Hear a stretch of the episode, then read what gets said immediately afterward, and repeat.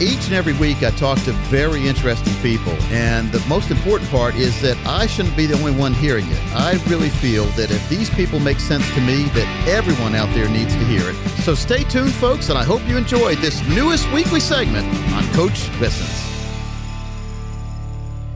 A question we often ask ourselves about money is Are we making the best financial decisions? And for most of us, that answer is Well, that depends. Today, author, speaker, and wealth advisor Al Zdenek offers some advice and perhaps a different way to look at your money and how you can put yourself on a path to more security and less stress getting there. Al Zdenek wrote the just published book, Master Your Cash Flow The Key to Grow and Retain Your Wealth. So, I've been looking at your book, um, Master Your Cash Flow The Key to Grow and retain wealth. Pretty interesting stuff, and, and your approach is interesting as well. I think a lot of folks will be interested in really looking at cash flow as a different way of really financial planning. Uh, probably true. Yeah, most people look at it from an investment kind of conversation rather than concentrate on, on uh, cash flow. So uh, I, I, hope so. So why should we look at cash flow? Why is that important? Well, um, again, most people look at um, you know the return on their investments, what I've got in the latest quarter in the stock market. But in the, you know, but if you have, if even if the stock market got to a 25 percent, if you don't have money in the bank or cash flow, who cares? And and if you don't look at your cash flow, some things can happen to you that really you know you want to avoid. So and, and I'm the poster child for that. 30 years ago, I had a successful uh, CPA firm, but I was on the verge of a personal bankruptcy because I never watched my own personal cash flow. And so uh, you could have very successful people in business, you know, making really poor financial choices that can lead them to um, a place they don't want to go. So I always think cash flow is real you look at first. And one of the things that I found interesting is you, you, mentioned two types of personal financial planners. And one is, is kind of the world that I live in, where you've got financial planners who ask you all the questions, but then you are a cash flow planner. You ask the same questions, but look at the information a little differently. Uh, yeah, most of the world is basically they're goals-based planners, and there's nothing wrong with that. Uh, but and the goals might be I want to retire by a certain age, I want a second home, I want to put my child through through uh, college and save for that, and those goals are very important. But if if you're only a goals-based planner, you're looking at that. You, basically, there's going to be an amount you have to save, and then it becomes an investment conversation. A cash flow planner, we think those goals are really great also.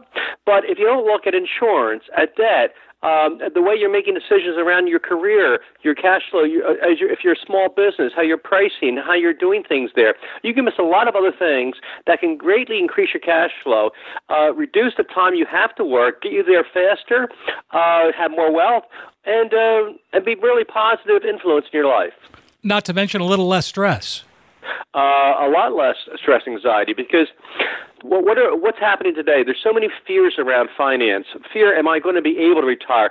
Fear, am I saving enough? Am I going to lose money in the market? But the the more that you concentrate on cash flow, and you can see that you're you're amassing the wealth or what you need to get to your goals, uh, we think, like you just said, that reduces anxiety and stress in your life. And one of the things that that you you said that debt isn't always the enemy. Uh, that's true. You know, we, we here in the United States, especially because the Great Depression, other things in the past, feel debt is bad. We've been taught that by our parents, and our grandparents, but very few people run the numbers. And when you get down to it, small businesses and larger businesses use debt to to basically leverage, you know, their businesses to to grow them. In fact, if you really get down to it, a person could never afford a house unless they took out debt instead of saving all the money to eventually buy one. But so the thing is, is debt can be your friend. Debt can be like with a small business, leverage your wealth and get you there faster. Uh, you want to avoid, of course, the consumer debt and being silly with it, but explore uh, the the benefits of using debt smarter.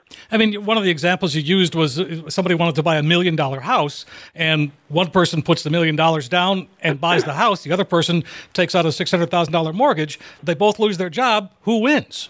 Uh, right. This, this is the one nuance that most people uh, miss, and I'm glad you're bringing this up. Not only his debt can it help you gain wealth faster if you use it wisely, it's also safer. If you use all your debt to pay down all of your bills, and then all of a sudden you lose your job, uh, you may you know you may have a debt free house, but so what? You still have to pay the heat, uh, the the taxes, and whatever. And so by not planning and balancing what you have in assets, liquid assets, and and and debt and and the house, you can get yourself into real trouble. One of the things I liked about the book too is you, you really demonstrated the cash flow funnels and how that really makes sense. And and just that simple line drawing, you kind of go, huh, well that makes perfect sense. Uh, I'm, I'm glad it did too. I, I, I'm, I'm, I'm pleased it did because most people don't realize that well-run businesses and people think differently. And by the way, the CEO of a well-run business thinks differently in his life too. It's sure. really kind of odd.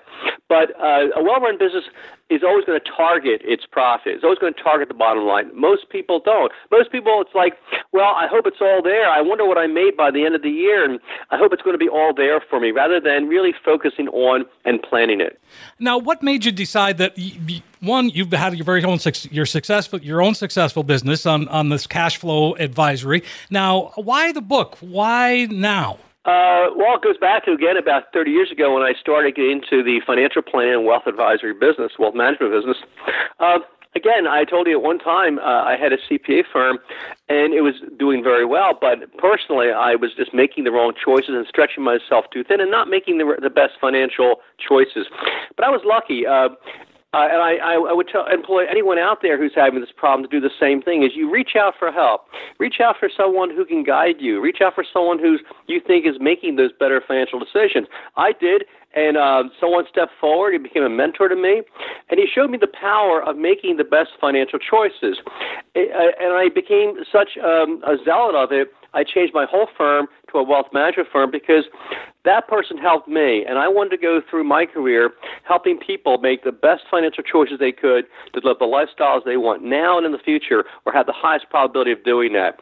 And after all these years, I decided to write the book because there's so much of me, and hopefully I can reach more people and help them that way too. Well, I'll tell you what, the book is super easy to read. It's not a complex financial, you know, book. It's it's very. I mean, you speak to people on their level so that that really we understand what you're trying to say and it makes sense. It's an easy it's an easy thing to understand, and and I think a lot of folks are going to have that aha moment. You've got to love that when that happens. Oh, that, that that's very very kind of you to say. I went out of my way to make sure of that because you know you don't want to speak to people in terms of section codes and legalese.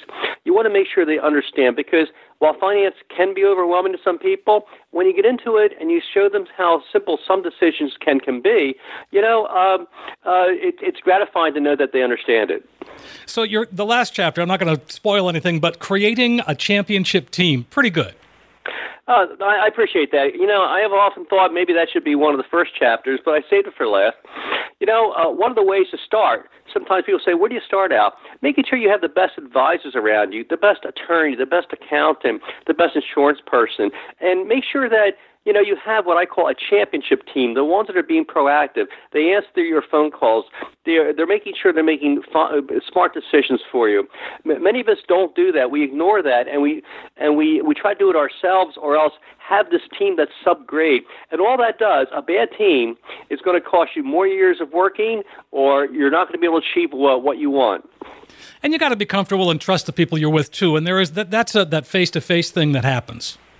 Uh, trust is probably the most important thing, as well as being able to click with them. And as you said a few minutes ago, um, you know, making sure that you have someone that that they're good professional, but they're going to speak to you in language that you know and understand.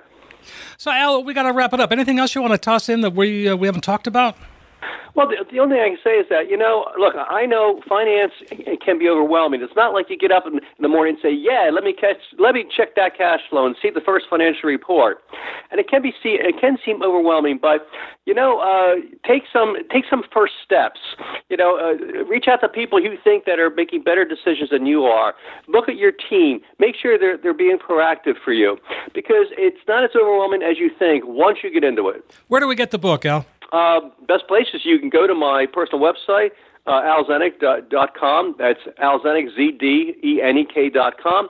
Terrific. Well, we'll encourage folks to do that. And uh, thanks much for your time today. I appreciate it. It was uh, I love the book too, by the way. Uh, uh, Steve, I really appreciate your, your kind words, and it, it was a pleasure being here. Thank you. Thanks again to Al Zdenek, author of Master Your Cash Flow: The Key to Grow and Retain Wealth. For the Financial Safari, I'm Steve Siddall.